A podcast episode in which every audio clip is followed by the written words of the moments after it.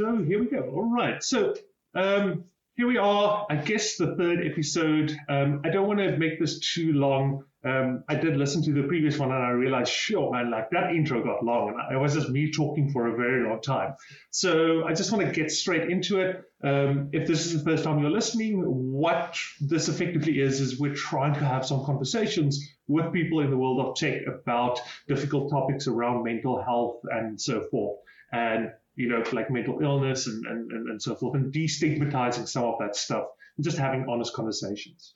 So today, in this specific, very cold, what is it, Wednesday, we have, uh, as always, uh, other Schalk, Schalk Neethling. So I am Schalk Venter. And we also have Candice, which is a very good friend of mine as well, um, who's also going to share a bit about um, her background and some of her story and so forth.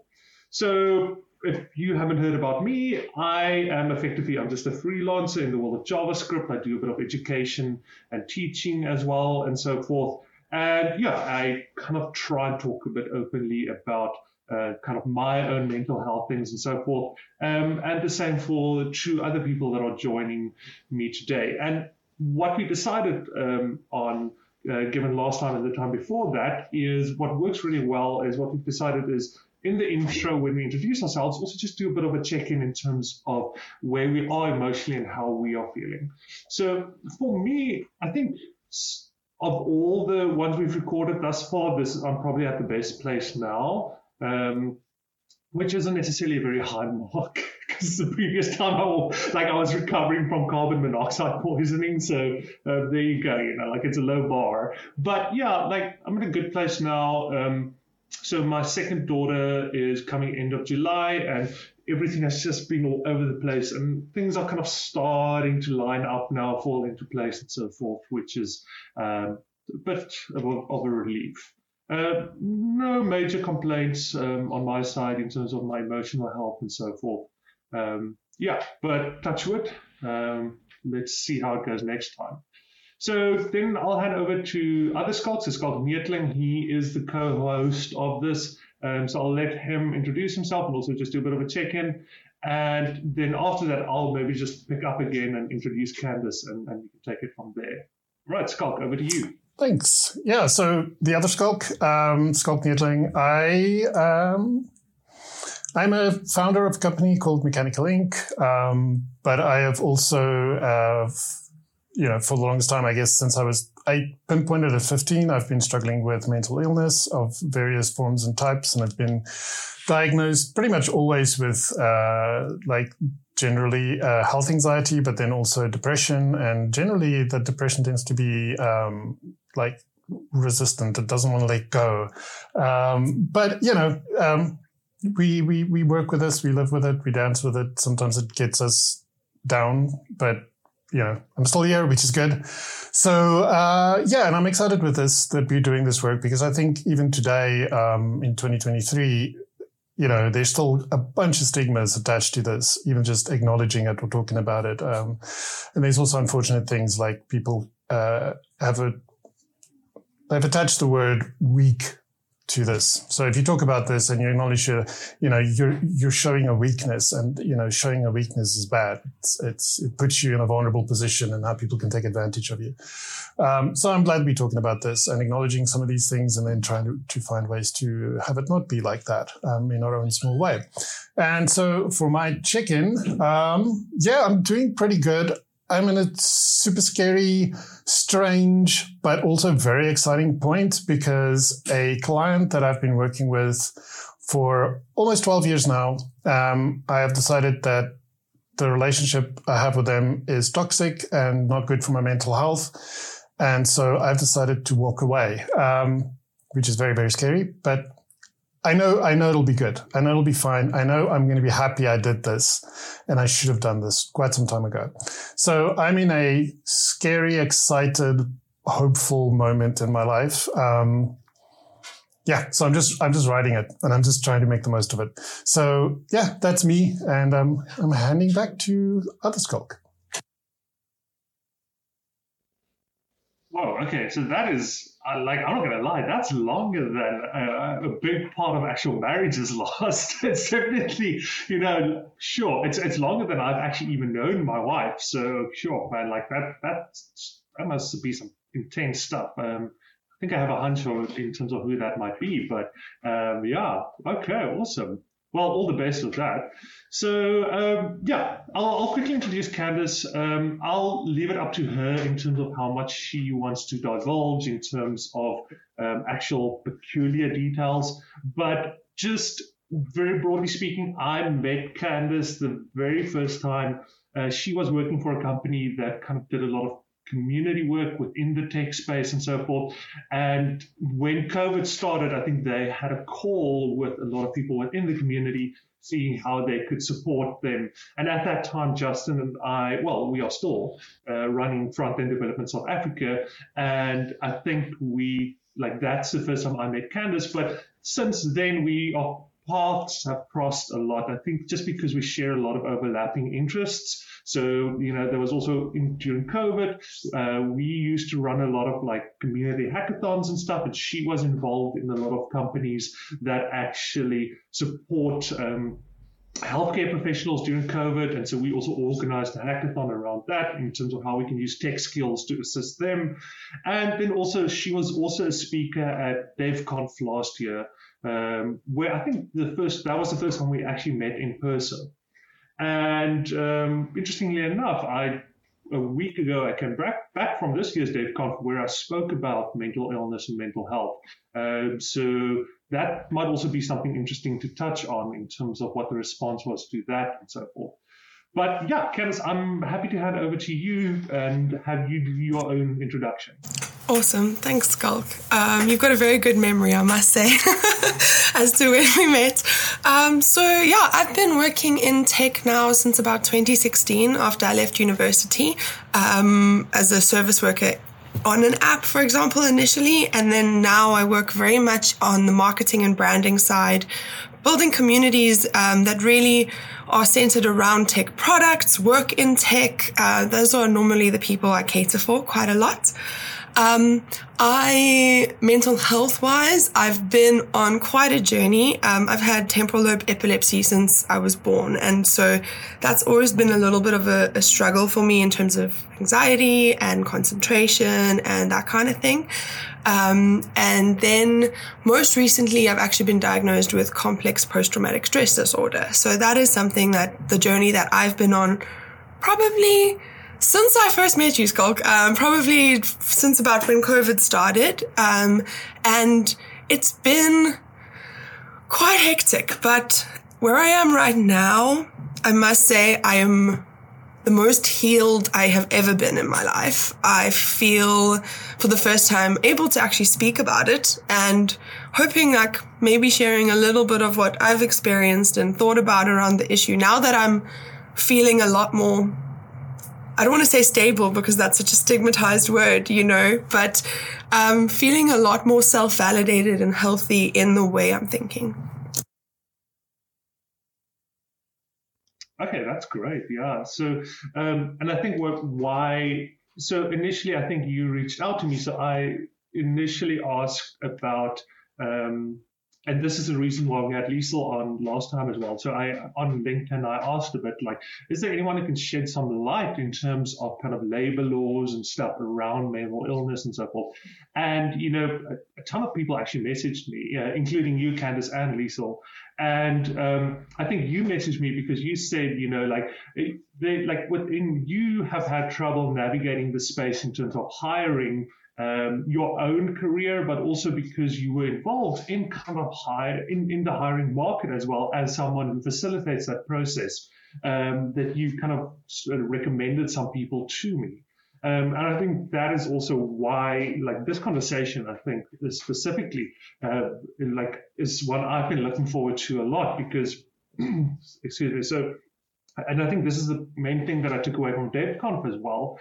It, it seems like there's this black hole that is just endless at this point, and we don't know where the bottom of it is when it comes to discussions around the intersection between hiring and the relationship between employees and employers, and how mental illness and mental health fits into that picture. And like I, I definitely feel like every time I have a conversation about it, like I like it just goes even deeper than I imagined. I, I still don't know where this conversation ends, and it feels every time I open that up, it's just like all the stuff comes out. Um, so I'm curious to dive into that a bit more. Like once again, it's up, like up to you to determine how much you want to divulge. But so you did mention, you know, like the the, the complex PTSD, um, and I'm curious if you may want to give a high level reflection on what it has been like, not only navigating the industry with that, but also navigating the industry while coming to terms with it. So you did mention, you know, you're a lot more at peace now, and I assume if you were to um, encounter the same things you encountered five years ago now, it would play out very differently. So I'm curious from a very high level overview, kind of what your experience has been like. Definitely. Uh, thank you. So I think the, the main crux of my experience has been responsibility and accountability. It's it, when I think about it, it comes down to that: who is responsible for healing and mental health in the workplace? That's kind of the argument I've had quite often. And I actually saw this posted on LinkedIn the other day. Um, who is responsible for your mental health at work? And the answers were like HR, your manager, your the leaders, and then you know like the culture. But none of those actually said you, like yourself. And that was very interesting because that's kind of the perspective of when you think in the workplace, there is some sort of responsibility of the people in charge, right? And so, um, I was looking at like duty of care rules and there's a lot of very specific duty of care rules around physical safety. You know, if you're in an office, you can't have the roof fall in on you. You know, there has to be toilets. There has to be a lot of very clear guidelines around how you should be treated in the workplace when your physical health is concerned. But I was trying very hard to actually do some research around what is the duty of care towards your mental health? What when you're actually signing up for a company's like to be an employee there or to work with them, especially now in this very, very remote world where you're not in a very physical building, but your hours are like how you are measured by, you know, your success is measured by how much time you're online. Um, and so I was actually doing some research and I couldn't find anything. I honestly couldn't. And I think if I come down to it, that is the crux of all of my sort of frustrations in the working world because there's expectations around mental health care and duty of care, but there's no agreements. We haven't made any clear, like, agreements around it, you know? Um, there's, there's laws around reasonable accommodations have to be made if you come forward and make yourself very vulnerable to discrimination, um, in my experience to say, look, I need accommodations made.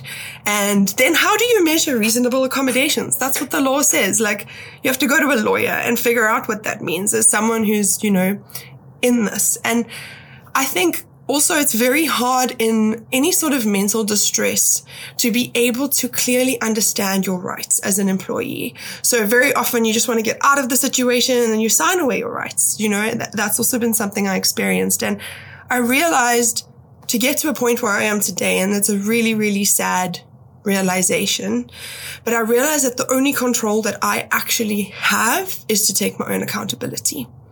And it was really, really hard because I've had some, some really, really hard experiences and like at a high level summary, uh, right before, not before, but before COVID, I, um, actually quite, quite a few years before COVID, I was living with someone, uh, working at a company and I opened up to my manager because I wasn't performing very well. I was really struggling. I was struggling to show up at work. I was struggling to not be very reactive. Now I recognize that as emotional dysregulation, which is a symptom of PTSD, you know? And so, um, I was so reactive and I was angry at everybody and I was not working well with the team, honestly. And my manager, we went for a walk and she questioned me about it. She was like, look, there must be something else going on. And at that point, I literally broke down. And for the first time in my life, I admitted to someone that I was in an abusive relationship. I, she was the very, very first person I told, and I had been with this person for nine years. And I was living with them. I didn't know how to get out of the situation. I was scared and like having PTSD attacks. And to be honest, very much looking for a hero, looking for someone to save me because I didn't know how to save myself. And she was shocked, obviously. It's quite a lot to hear from somebody. Um, and she did, she, she took good steps. You know, she said to me, look, you, I'm going to go talk to the managers, managers, figure out what we can do about this, make some reasonable accommodations. You know, I was like, okay, that would be lovely. And then she came back to me. She'd spoken to the leadership team and what they said to me was, you can have two weeks of leave. I mean, sorry, two, two sessions with a therapist, um, that they would pay for.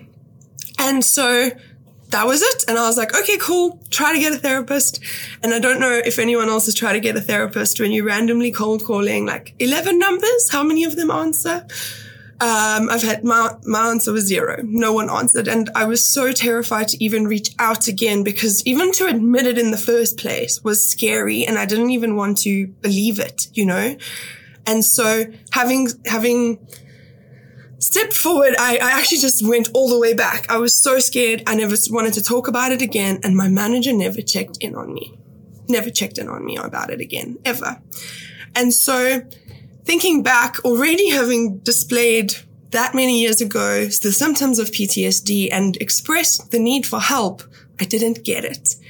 And then furthermore into that, like I ended up getting retrenched um, by the same company during COVID. Then the result of that meant I didn't have work. A can't get paid your retrenchment. B I was stuck in a house with someone who was abusing me, and that company knew. They 100% knew it was happening. The leaders, the CEOs, the founders, HR, my manager, they knew and they still made that decision.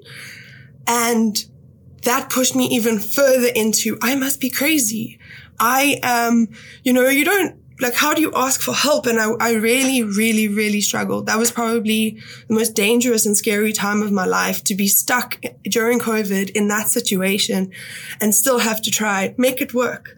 Um, because I don't have family I can go to in South Africa. And so that was quite a lonely time, you know, and eventually, I mean, I've had other experiences where during that time where I was freelancing, I worked for companies and I encountered people who were traumatized too. And they were my managers. And it was so hard because my triggers would trigger them because I needed the security because my hypervigilance was off the charts because I didn't trust anybody for good reason. um, and they were traumatized by me being constantly questioning because that was triggering them. And then instead of dealing with the situation, it was easier for management to just both let us go, let both of us go. They were like, we're not even going to train. We're not going to lead, no leadership training. Just both of you guys can end your contracts now. And I have such regret because this poor person was traumatized and I, she had very similar experience to me. And eventually I, I found a company where someone mutually traumatized recognized that in me. And I was like, oh my gosh, I found a hero. I found someone who can save me. They understood what I was going through. They understood what I needed. At least that's what I understood. I thought, you know, and so I started working for them and it was really good for a very long time until I actually got out of my relationship. I finally took the step to do that and I got, um, I ended up having a, proper breakdown. um, I ended up looking for, um, I went away. I just like booked a ticket. I flew away and I didn't have accommodation. I went to a random country and that was the start of me knowing I was having a breakdown. Um, but I was so burnt out and I, I just, I ended up being admitted to clinic and honestly, at that point, I thought that was the biggest failure of my life. Admitting I needed help, admitting I was at rock bottom.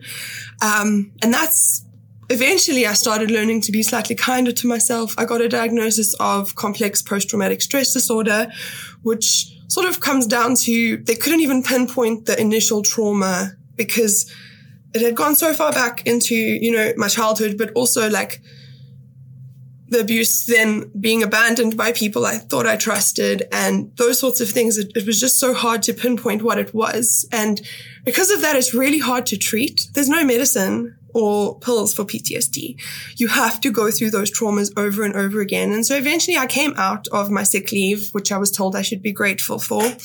Um, and I had those same issues that I went in with, except now I could name them and recognize them and start working on them. Except I was working crazy hours. My work, my job didn't change. There were no reasonable accommodations made for me in, in the end there, you know? And as soon as I realized that, I went to this person who was my hero and I said, look, I need help. I can't do this. I need my job to be made better. Like I need the responsibilities to be fair. I need burnout can't be the default here. You know, 16 hour days don't work. and I was told, no, no, that's not the job. That's you. You're incapable because your mental health is bad. My hypervigilance, my emotional dysregulation, and to be fair, I would have temper tantrums. I would revert to being a three year old. I mean, Schalk, you've got a little one. I'm sure you know, like imagine someone like that in the workplace. It's not someone who's pleasant to be around. It's not someone who's like helpful and actually it detracts from the goal. I totally get that. So being in a position of leadership, you have this threat to your team, to your company. And I just was gaslighted that it was me. And it was really, really hard because I mean, there was like threats of, okay, now you must just leave, even though I had no, nothing bad against my work. Um, my work was on point, but I I had, I had to threaten to go to the CCMA because like, you can't just tell me I must leave. That's not, I'm an employee, you know? Um, and then they wanted to retrench me. And for two and a half months, they basically were telling me, we don't want you to work here, but we're trying to figure out a way to get back to, to get you, get rid of you. Um, and it was insane. And eventually in this like severe state of having to choose between my mental health and my livelihood, the, the way I can survive going forward, I was roped into signing all sorts of contracts because I just needed to get out of that toxicity.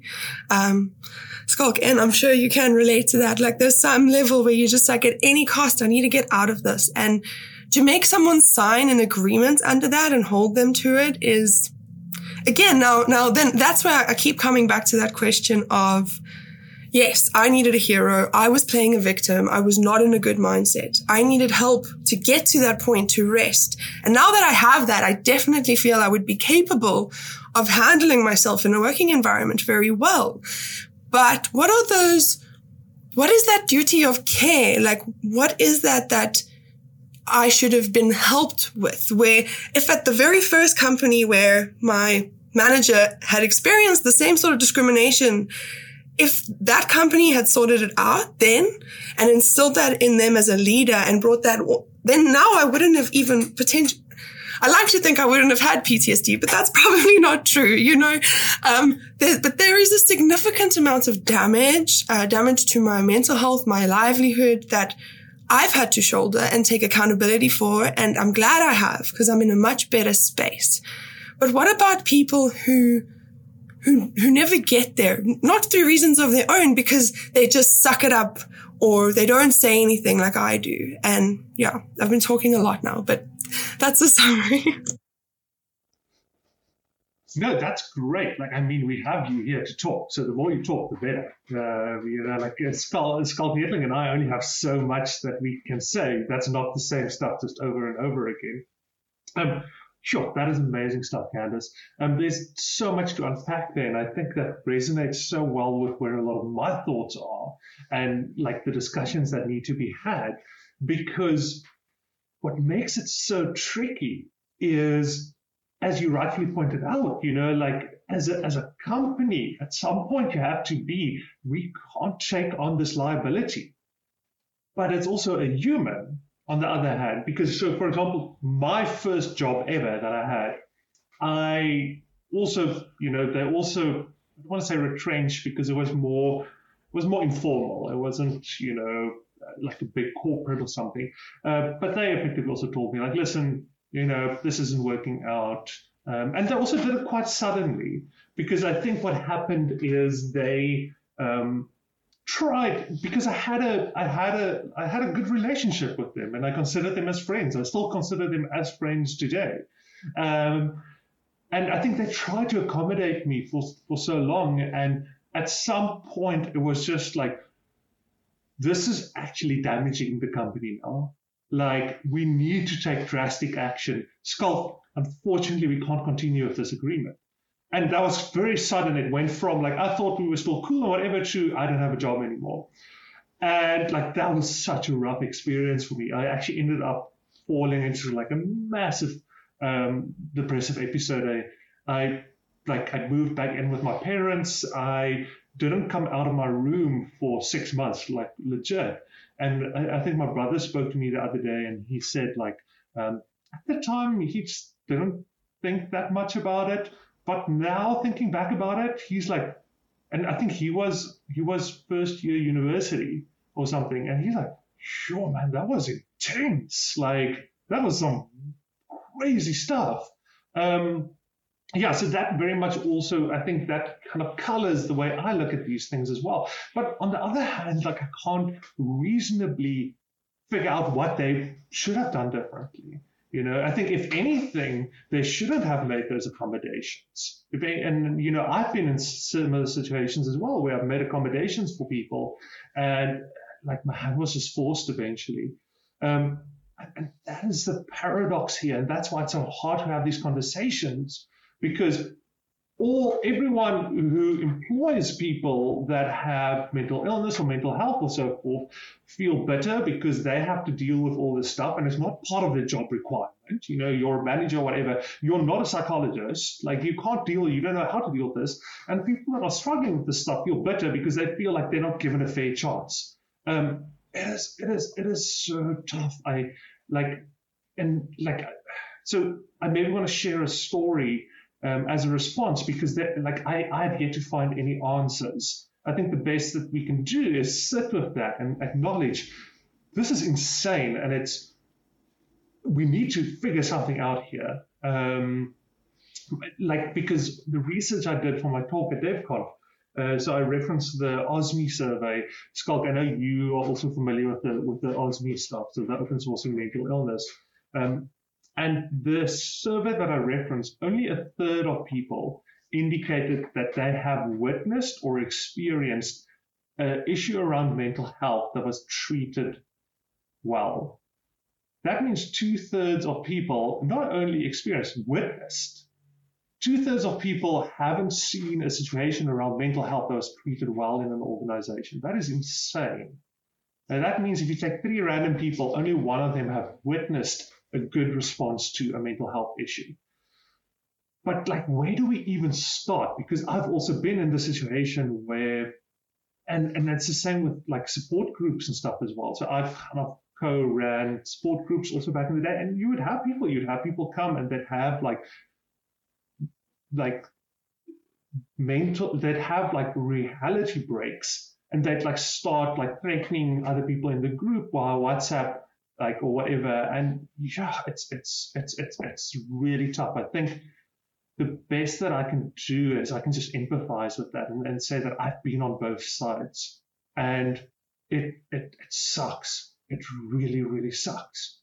Um, and it, it, reminds me of, of, of a situation with the talk that I did. Um, so someone reached out to me online after that and they kind of said, yeah, like uh, they sorry they didn't come up to me and chat about it and whatever. And they said so they have recently been diagnosed with um, OCD, uh, but specifically around the implication being most. I'm trying to keep this vague enough that uh, you know I don't necessarily um, identify them, um, but specifically around um, having like really struggling to compromise, um, specifically around viewing things as ex- extreme, so black and white. There's no uh, either your way or my way. There's no compromise. So they really struggle with that um, as part of their OCD. And so they said, like the, the thing that they're struggling with is where when do they when do they share that? When do they tell people about that? Because that has implications in terms of as an employee.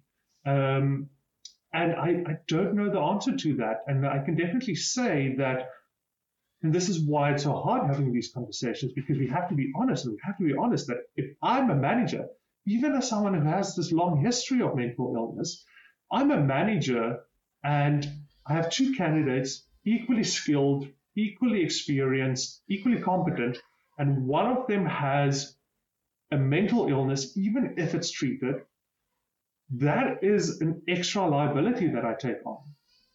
That is extra risk that I take on um, for the company. Uh, is that even fair to the company? And that is, that is a hard conversation to have.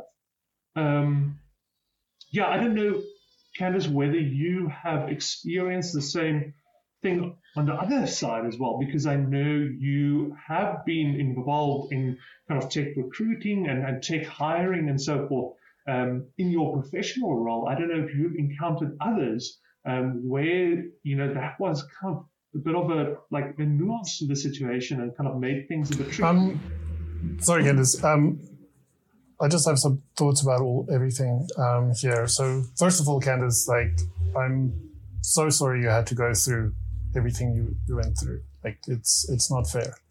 Um, and secondly, it's not your fault. Um, it's it's a system that is broken. Um, it's not you. And yeah, so I just want to acknowledge that.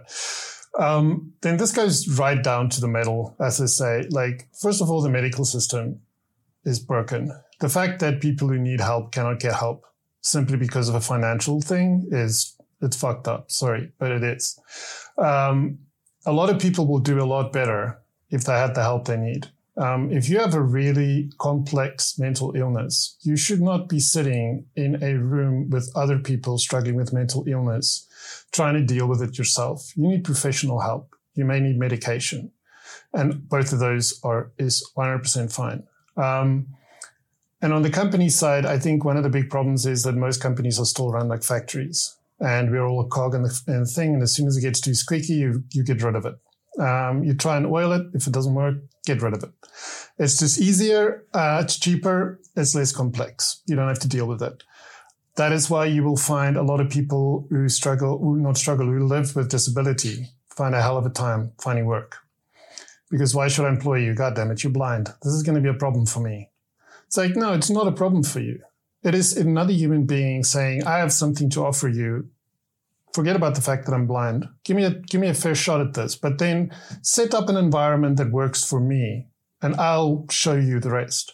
I think it's this whole idea that 95 and you need to be there and if those hours don't work for you, you're not going to work for the company. I mean, we've we've evolved a lot. We've shown that this can work. Uh, the fact that some people are still being hard assed about this is just it's their problem honestly. They, they need to step back and, and realize that you pay for people's um, medical um, and if they're in a car crash and they end up in the hospital you don't judge them for that. You don't say why the hell did you go and do that? It's like it's an accident. It's right there in the in the word. Um, but somehow when you have a mental illness it's your problem and you deal with it or they'll buy a subscription to one of these apps and say, there, you know, problem solved. Just, you know, open the app every day, do what they say. And not, not to throw shade on those things. It's helpful. I mean, holy cow, the, the therapist I'm at at the moment, when I started at him, one of the first, first things we did was I did a course, um, like mindfulness based stress reduction, MBSR that changed everything, honestly. Like the medication, like he diagnosed me better than any psychiatrist previously has. So the medication I'm taking is also a lot more effective. But being able to really connect to what is preventing me from living the life I want to, that I got there through being mindful about my life, being mindful about things around me, being more appreciative of, of what's around me. And honestly, being willing to say, this is not okay. I'm not okay with this. That is why I got to this point with this client that I've been at for so long. I just got to a point where I was like, I'm not okay with what's going on here. I'm not okay working with other people who are unhappy. I'm not okay with a leader calling people out in meetings in front of other people as if you're in school. Not that it's right there, but you know, that's the analogy I can use. Um, I'm just not okay with that anymore. And I don't have to be okay with that anymore. I can take my, you know, I can stand up for me and say, I'm done with you. You don't own me. You think you might, but you don't. And I can walk away and I'll be fine. Um, but I do think we need to acknowledge that it's not, you have a responsibility. You have to want to get better. It's like alcoholic. I mean, I've been there. I've been super, I've been an alcoholic 100% because I was self medicating trying to cope. Um, and I had to reach a point where I was ready. Where I tried million, a, a bunch of times, didn't work because I wasn't ready because I was still looking for an answer. Once I could get in touch with myself and acknowledge that, once I could tell myself, you know what, you're a semi functioning alcoholic. And I was like, ah, crap, that's true. I had to own that. And then I was ready. And then it happened. But I had to get to that point and I, I had to work through things. And thankfully, because of this remote thing, I was able to structure my days in a way that I could make it work for me. But it's when you're not allowed to find something that works for you. And of course, you, if you, if I, I run my own company, I have responsibility towards my clients and towards myself and towards my family. But I have the freedom to be able to, and I know I'm in a privileged position to be able to do that. Um, I have the flexibility to change how I work, when I work to fit me. And therefore I can be effective. As soon as if I lose too much control over that, I can immediately see the negative impact it has on everything around me. So yeah, I think um, it's hard, but there is a solution here. It's just we need to break out of the box that we've been in for so long. And and like it is weird and strange and scary for me to have broken out of my box, it will be weird and strange and scary for companies and individuals and managers that now suddenly have to deal with flawed human beings trying to do the best they can um, with what they have to work with. So I acknowledge it's hard on everybody, but we need to acknowledge that it's hard on everybody and then give everybody their fair chance to say what they want and then work with them and see where, where it leads to. Thanks for jumping in there, Schalk. Um, like I, I, I think I maybe got a bit too uh, caught up in, in the stuff that, that Candice raised, and I was just like, I wanted a response immediately.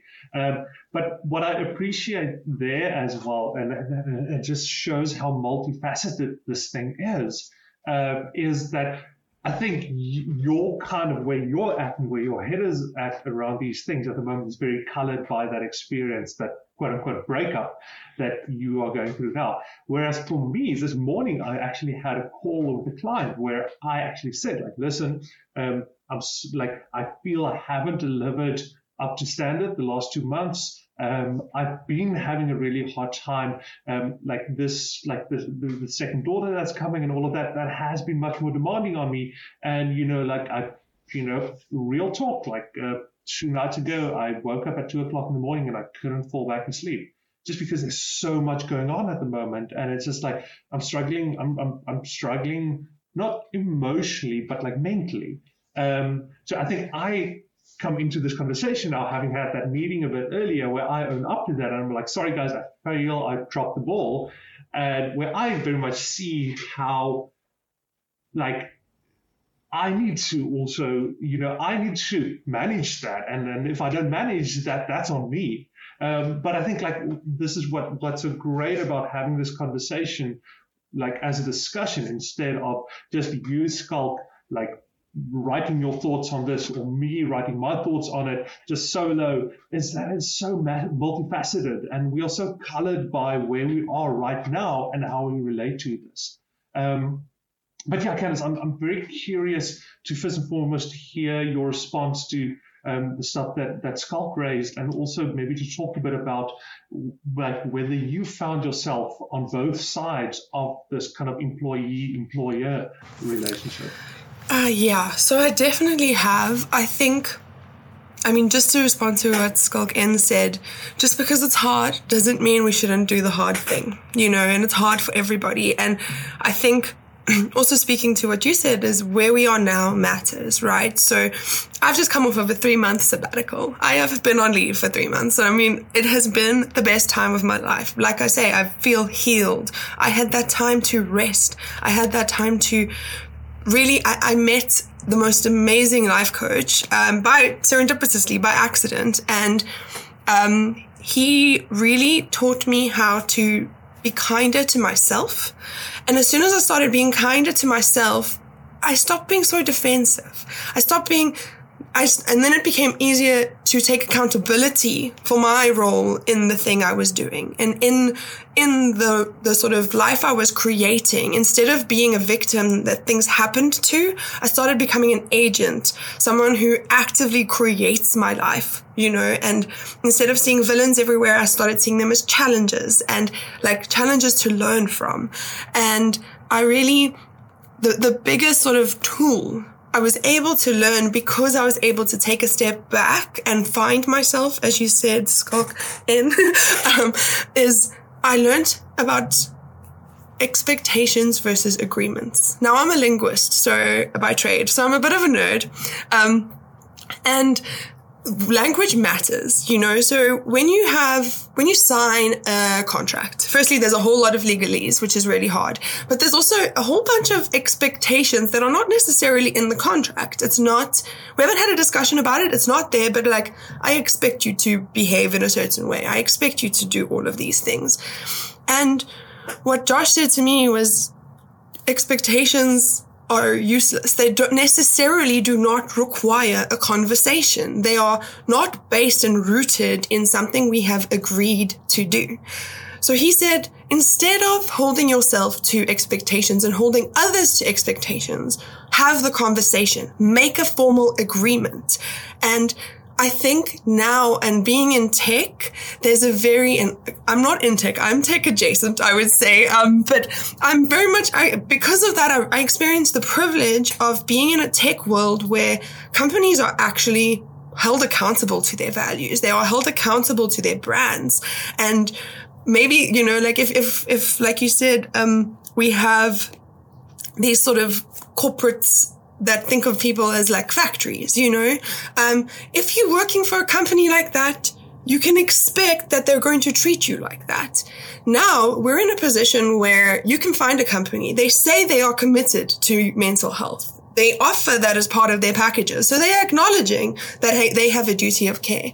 So in terms of like if I am someone, and this is something I've experienced, I've worked with people who don't take accountability. They don't go, okay, I've got a role to play here too. I've got to like also put my little bit in.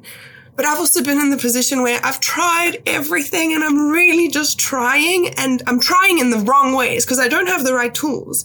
But uh, my intention is fully there.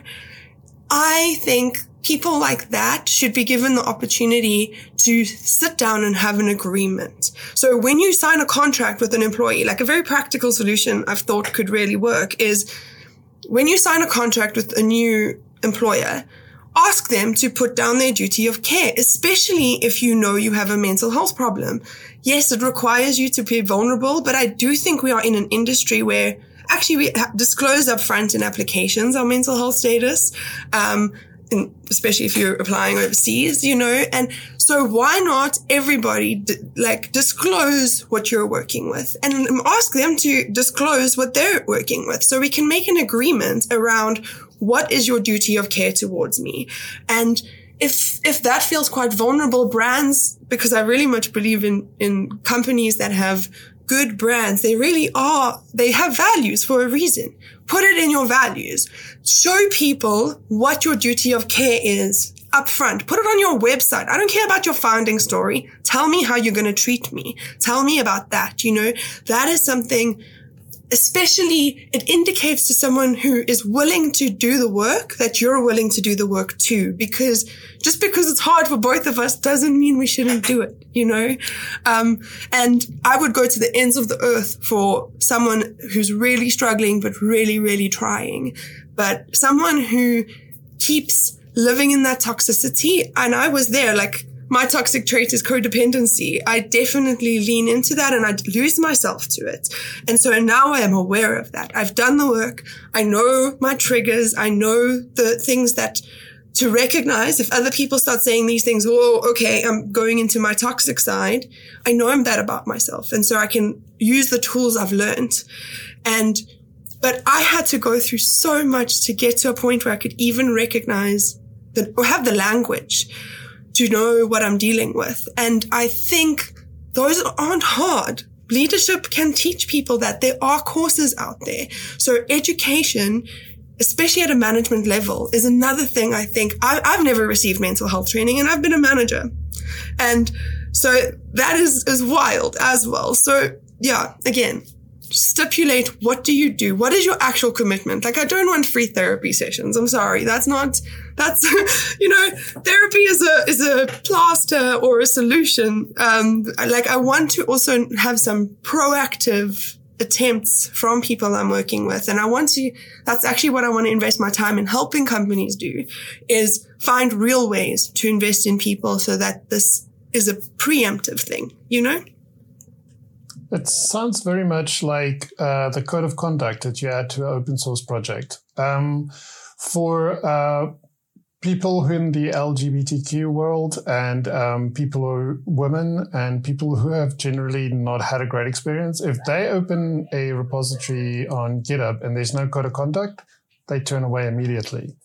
Um, because that shows one, you haven't thought about it. And second, if you now add it, will you actually enforce it? Because again, like you said, having a code of conduct adds responsibility to both sides because it's you know it's like adding a license to something that says you cannot use it this way but then if somebody uses it this way you do not enforce that. Then it's just letters on on a, on you know ink on a page.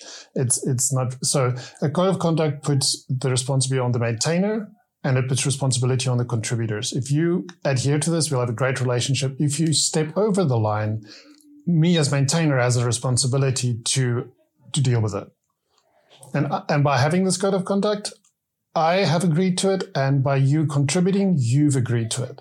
So now we are both into this boat together. Yes, agreements over expectations. hmm. Do you think maybe we as a society, and specifically a tech industry, don't necessarily have the language to discuss those agreements. Um, and what I've definitely found is that it's not what I've found in my experience, and you know this being very anecdotal, is that from a managerial side, it's very hard to have these honest conversations because you have to say things that are possibly going to come across as not great. I think it's because maybe we as a society are so sentimental about these things. We're like, everyone, be the best you can be.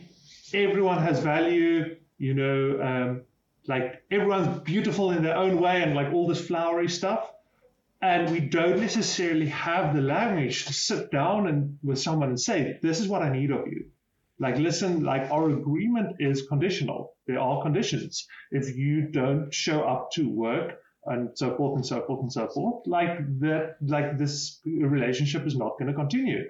Um, like, but in order to have discussions around that in terms of mental health, like we also need to have the language to say, like, listen, for me, a non-negotiable is that you're like, like it's treated, you know, like you seek out treatment and you manage it.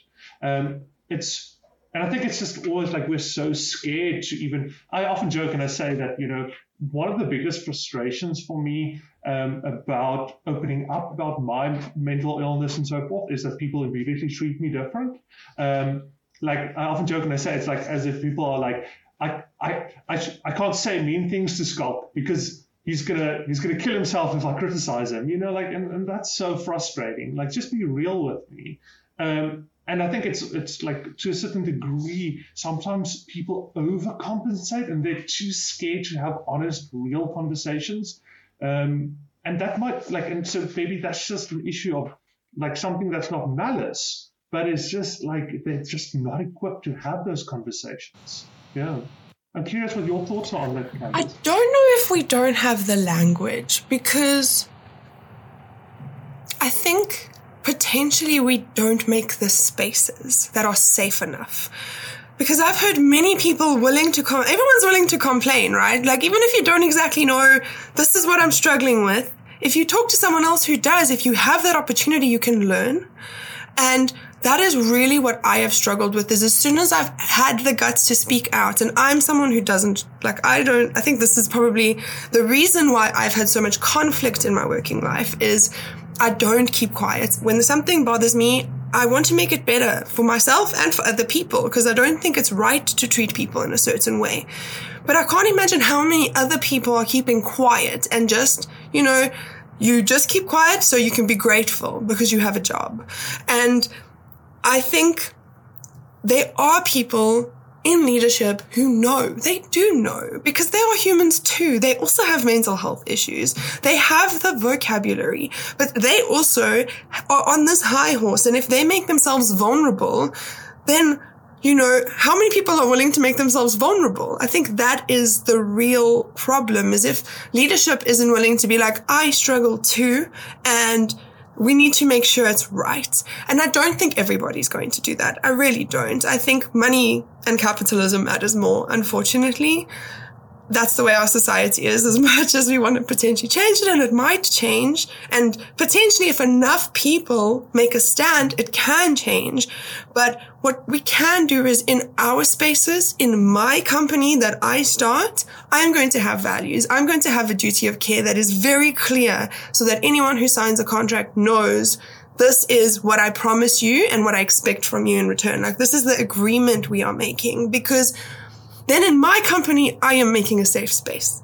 And here at the, you know, mental health and tech podcast, there is a safe space to talk about these things. And the more safe spaces we go around creating, hopefully there becomes an ecosystem that becomes a safe space. But like I say, there's always going to be those people who care more about money than about people. And that's because they haven't done the work yet, unfortunately. And they don't have the intention to change that. So again, bless, send them on their way. You know, focus on those people that are here, are showing up. And it might unfortunately be quite a small amount, but I, I hope that I can make the world feel a little bit safer for those who I encounter by doing what I think is right. I don't know if that's a little bit like, be kind to everyone. That's a bit of the trip I'm on right now. Um, but it, it, it really that's why where I want to put my effort into things I feel I can control. Yeah, so I I think someone also spoke to me um, after after the talk at DevConf and they asked me, you know, like as a as a manager, what can they do?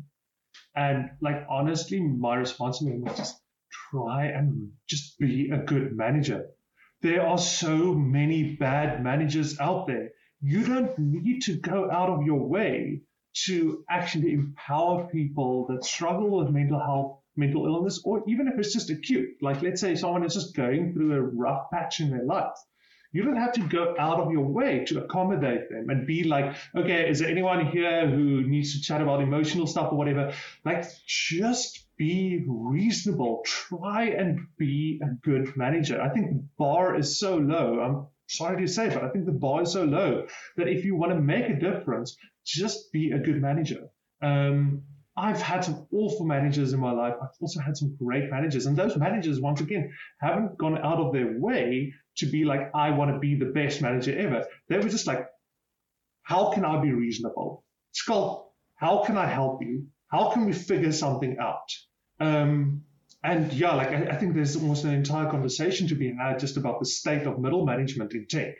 Um, but yeah, like I, I, think that's also the, the thing is that it's it's not even just about mental health or so forth, because what I have found before is if it's not real, it's more harmful.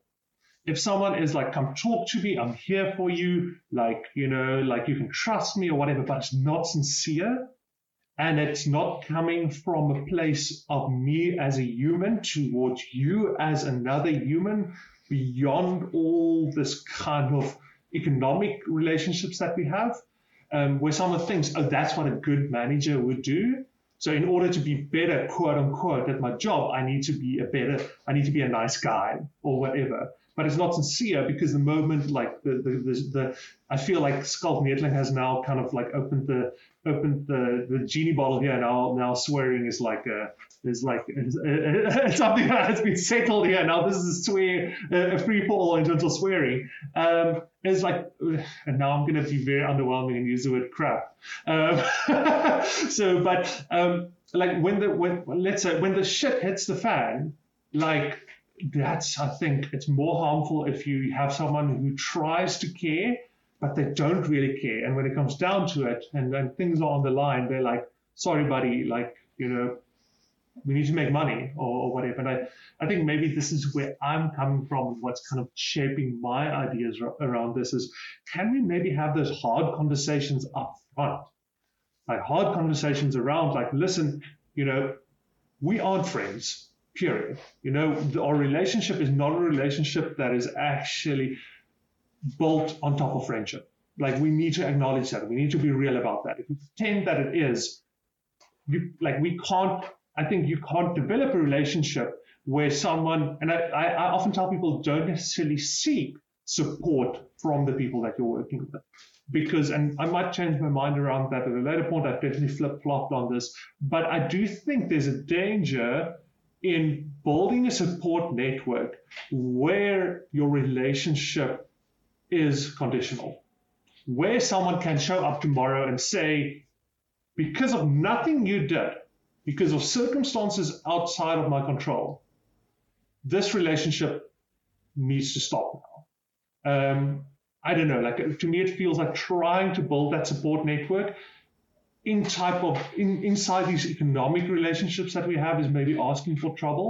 I don't know. Like I've definitely made a lot of great friends in in, in companies, but yeah, I'm wondering whether, like, I'm, I'm curious in your circumstance, Candice, do you think it would have been better if you seeked out that support and, as you called it, quote unquote, a hero outside of your professional life? I think so. Um, although I'm coming very much to realize that any relationship is, any good relationship has boundaries.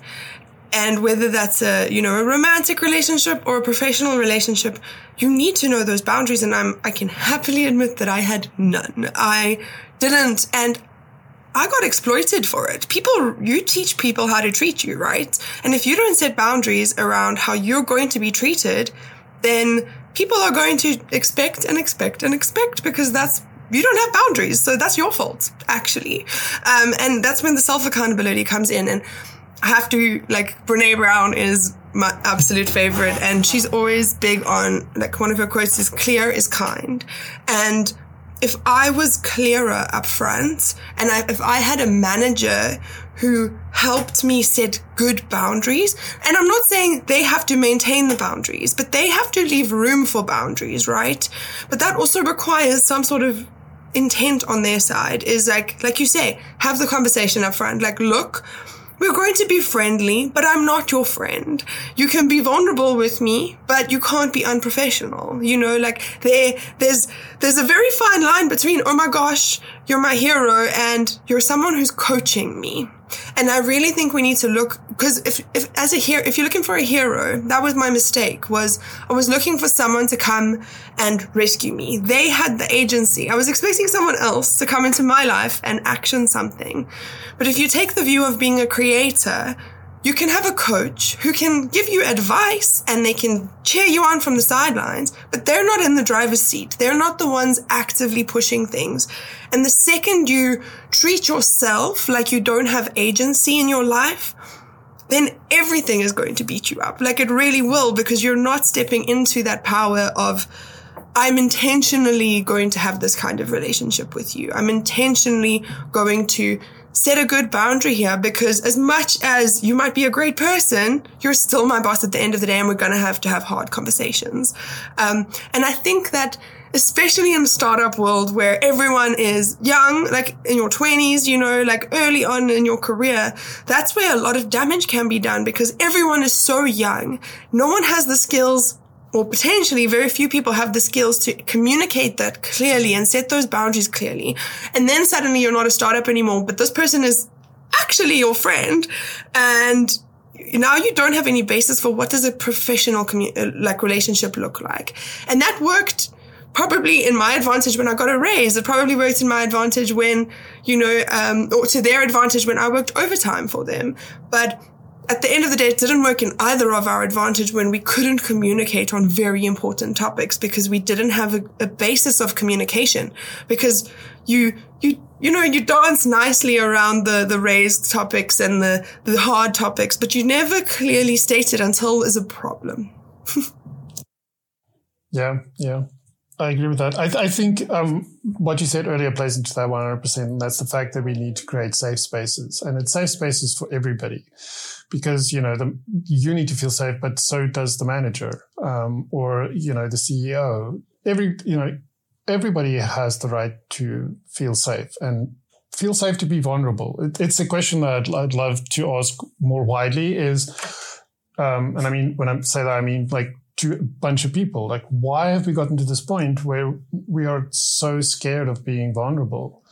Like, what is going on in the world that we, we really feel that being open about who you are, what you are, what you're struggling with, or even what's going well or just not so well? Like, why have we gotten to this point where we have a real predator like fear of going there? Um, because that you know that signals that there's a larger problem that needs to be addressed and i mean one of the things that we did in the MBSR course is, um, which I learned, and it's something that I still struggle with, but I've gotten better at it, is uh, conflict and avoiding conflict specifically. Avoiding conflict actually does more damage than engaging in a conversation. The problem I have found that I have with conflict is that I didn't, I've never felt safe in an environment. So it's always been, it wasn't a conversation. It was a, you got to prove you're right or, you know, things are going to end badly for you. So it's not a safe space where you can have a conversation and where the conclusion can even be that you agree to disagree. It's like, no, you're going into this fight and you better win. Cause if you don't, you're going to, you're going to, you know, shit's going to be bad for you. So I think it's, it all boils down to that being able to be vulnerable and feeling okay with it because you're in a safe space. It's interesting that you said there we want to win. And I think that is what comes out of a very capitalist driven society where money and winning as a startup and winning successfully, that is what winning is. Success is measured by how much you earn and how big your house is and how fancy a car you have. Success isn't measured in the success of our community. Are people healthy? Or do we have water? Is there electricity? Um, you know, like success isn't measured by things that are human. Success is measured by monetary gains, and that doesn't benefit the majority. It really doesn't. And those who it does benefit are happy to perpetuate that, unfortunately, because it does benefit them. And I recently, I, I wasn't speaking to my mom for the longest time, and it was, I had expectations on her that I wanted her to save me. I needed a hero. And I realized that I was setting expectations on someone I'd never even spoken to about it. And she, eventually I was, what was I trying to win? I wanted her to admit she was wrong and I was right.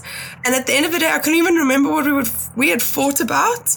And I was like, I'm, I'm losing out on my mom and my brothers feel awkward and my grand feels awkward and the whole family feels awkward because we're not speaking. And I just wanted to, I, what, all I can win is being right. And I think our measures of success and our measures of what is weak if we don't achieve that success is what binds us to these sort of concepts that if you really go under the surface, most people won't agree with that. You know, they would agree that I'd rather feed the family next door than go overseas on a holiday, like in theory, right? Um, yeah. Um, sorry, I'm just sorry, Schalk. I just have one last thing because that that actually touched a nerve there with your mom. Um, so uh, my dad passed away about four years ago from cancer, and um, for the majority of my life with my my dad, we had a very complicated relationship, um, and part of it was, and and at the near the end, he admitted this to me and to himself, is that he was so it was so ingrained in him the things he did at, at work. He worked for the state um, back in the day. Um, and so you know it's a very very like dry very high pressure environment that he worked in. Um, and it's very driven by what is your title? Where are you on this ladder? Um, you know if i'm above you it's my i you know i enforce things down like that kind of thing. And that bled into his, his life and how he treated people around him. He was never um, physically abusive or anything like that, but I never felt comfortable having a conversation with him. It always felt like it's going to end up being an argument, and I would avoid that because I was avoiding conflict. And when he opened up about that, we had the most amazing relationship for about the last two years of his life. And I'm I'm still finding it hard to come to terms with it because I feel I was cheated out of years, like 40 years of having a really great relationship with my dad. I missed out on that.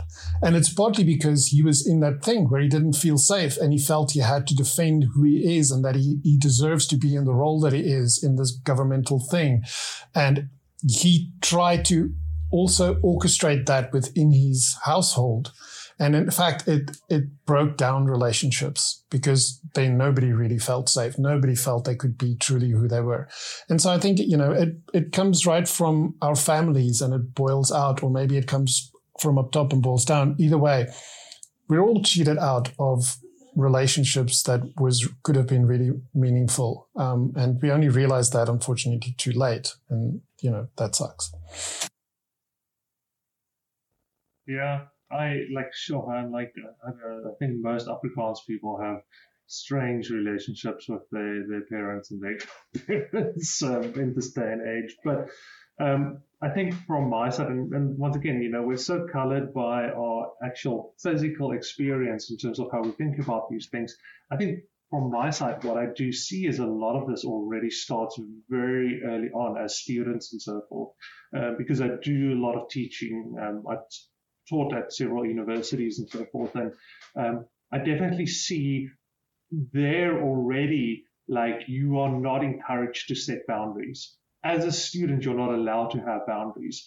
If if the lecturer says, so sure, you know, like I, I think there's the general there's the general sentiment that um, okay, you know, there's students that don't know what's best for them or whatever. And yeah, some of them are just like taking chances and whatever.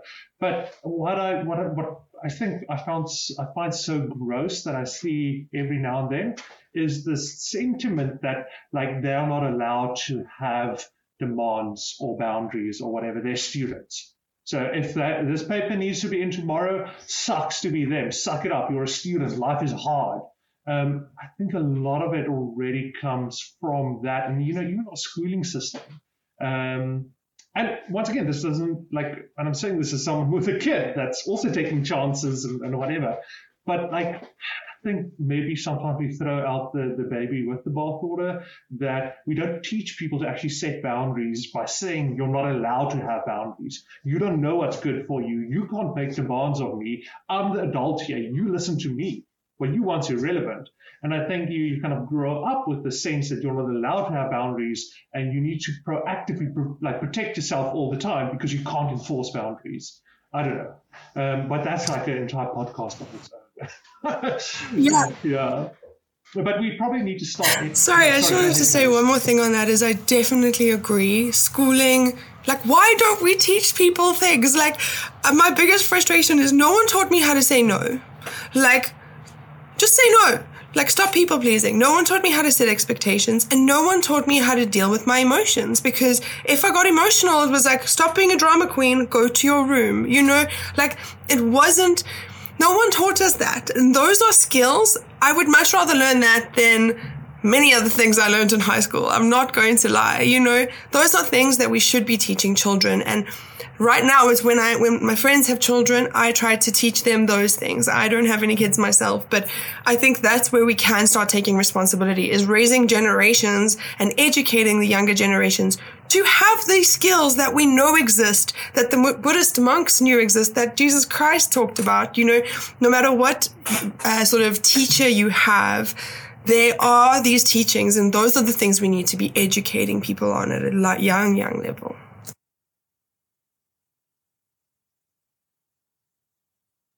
So maybe that's a good place to end off um, because I also wanted to say, like, I, I, find that one of the problems with these type of discussions um, is that there's no logical point where you can say, okay, cool, this is a nice place to wrap it up. Because every question, every answer just spawns like 50 different extra conversations. Um, so I think what Schalk and I have found is that eventually you just need to say, all right, I guess time's up. We need to start wrapping this up now. Just leave whatever hasn't been like tied up nicely a knot just to be open ended. Um, but yeah, I think from my side, what I've found is really cool to end off with is maybe just sharing anything that you found helpful um, whether it be a book or any resource or something, um, whether like also have been in the scope of your life or very recently. So I'm curious, Candice, whether there's anything that you found very helpful um, in terms of your own journey. Two things. The first one is be kind. Just be kind to yourself, be kind to everyone, give yourself a break. like once you start doing that, it's much easier to understand where other people are coming from, to, you know, stop being so stressed. The second is meditation. I, and I don't say do meditation because it's good for you or because it's healthy or, but meditation has taught me the real value in mindfulness.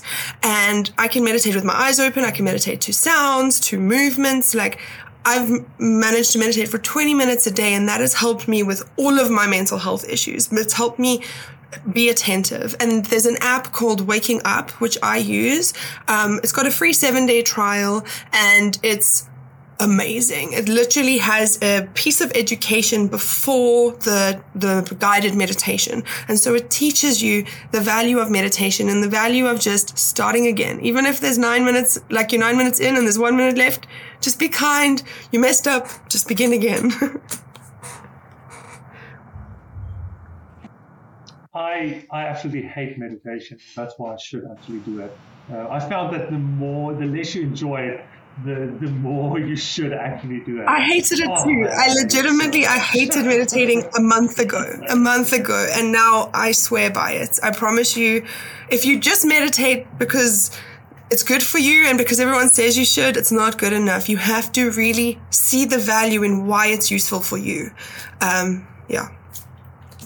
Um, by the way, on, on the topic of meditation, um, I would look up Thich Nhat Hanh. Um, he's a Buddhist monk. We used to be. Um, he passed away last year, but um, you know, just listen to him. Meditation is what you decide it is. Uh, there is no doctrine. If you add a doctrine to meditation, it's not meditation anymore. So there is a thing called walking meditation. So if you find that sitting still in lotus position with everything being quiet doesn't work for you, that's okay maybe go walk around the block and just be quiet and just listen to what you can hear for the amount of time it takes you to walk around the block. That's meditation as well. For my wife, it's knitting. Um, I think you need to find what works for you. The, the big thing, the most important thing is to be by yourself and starting to be okay with being by yourself. For the longest time, I didn't want to be with myself. I truly hated myself. So I wouldn't want to be with myself. And that was the hardest part in the beginning. And also, I could also not do the silent one. I can do it now because I'm okay with being with myself. But in the beginning, I needed something. I mean, in terms of the apps, like I've used Waking Up and also if you can't afford Waking Up, you can drop a mail to the folks at Waking Up and you can get it free for a year. And if after a year you still can't afford it, just send a mail again. They give it to you for free again. If Sam Harris is problematic for you, just let it go. It's okay. You're missing out if you don't use the app. There's good stuff in there. Forget that Sam Harris is behind it all. Um, I'm not saying I have a problem, but I know there's some people that do. Um, if you want something different, um, try Insight Timer. I love it. Um, I'm a teacher on there as well. So, and it's completely free. There's, there's stuff you can buy, but on the free, there's a lot. The community there is amazing.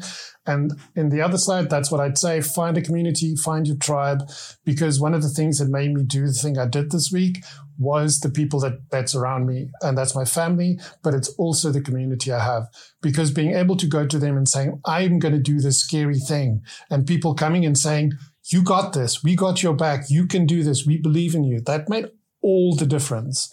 So, you know, find your tribe and contribute and they'll have your back when you need to do scary things. Nobody can go this alone. We need, we need support. So yeah, I would say that Insight Timer, wake, waking up, great. And for meditation, think about it as finding a way to be with yourself and it's going to be tough, but you'll get there. And it's important that you get there.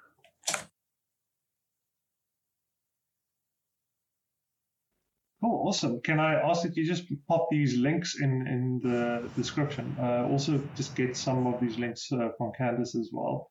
Um, because I've definitely been in places where I've heard these type of things and then I try and figure out, okay, how do you spell it? I miss here like a letter or something. Um, and then eventually I get it. Google Google goes, did you mean insight? And I'm like, oh yeah, that's the one. Um, cool. Okay, thanks so much, Schalk. Thanks so much, Candice. Um, this has been great. Um, I would love to do a second one of it as well. Um, yeah, and, and then thanks for being open and honest. Um, like, I very much appreciate it. And I think I had some moments at, at the conf where I think especially the night when I went to the hotel, I was like, oh crap. Okay, why did I go and do that? Like, you know, like no one asked me to go on a stage and in front of 900 people kind of just share about my body dysmorphia where I thought like my face was skew and I went to a plastic surgeon because I thought it was so distorted. Uh, and I was like, geez, Schalk, why'd you go and do that now? Um, but yeah, so it's it's just really encouraging me to talk to other people, and you're like, no, these things are valuable. The things that you you wish didn't happen, the things that you wish you could make disappear, and those are the stuff that's really valuable. Yeah. All right, cool. Thanks everyone, um, and then yeah, see you guys, I guess, on the next one. Thanks. Thanks so much, Schalk, and thanks for, for talking, for talking and going to these conferences and speaking. It is important. Yeah, thanks for making a safe space. That's what I'm going to say. for, for, for making this a safe space. yeah, and thanks for sharing that. Was not easy, not gonna lie, very scary, but I've been I've had this in my mind for quite a while. So yeah, thank you.